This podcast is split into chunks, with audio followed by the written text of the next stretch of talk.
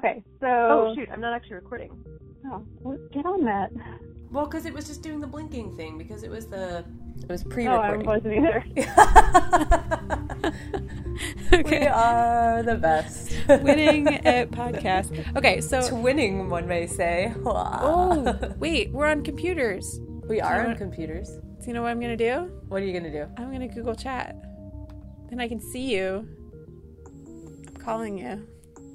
My name is Julius, and I'm your twin brother. Don't you find it peculiar that we both look so much alike?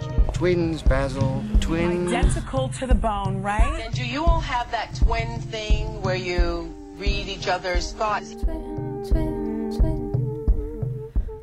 Hi, I'm Nicole, And I'm Alexis, and you're listening to Double Take, a twin cast. a podcast about twins. As a twin, you get used to the questions, from the silly to the practical. Are you psychic? Do you feel pain when she gets hurt?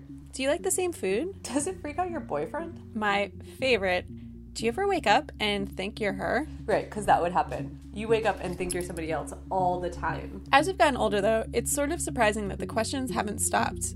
There's a fascination with twins that gets revealed anytime the fact that you have one is slipped into conversation. So we decided we wanted to delve into that fascination, find out why people are intrigued by twins, and do some research ourselves into what it means to be a twin, Our podcast will attempt to answer why people are so fascinated with multiples. and try to answer some questions people often pose. We'll cover societal impact, culture, history, and science.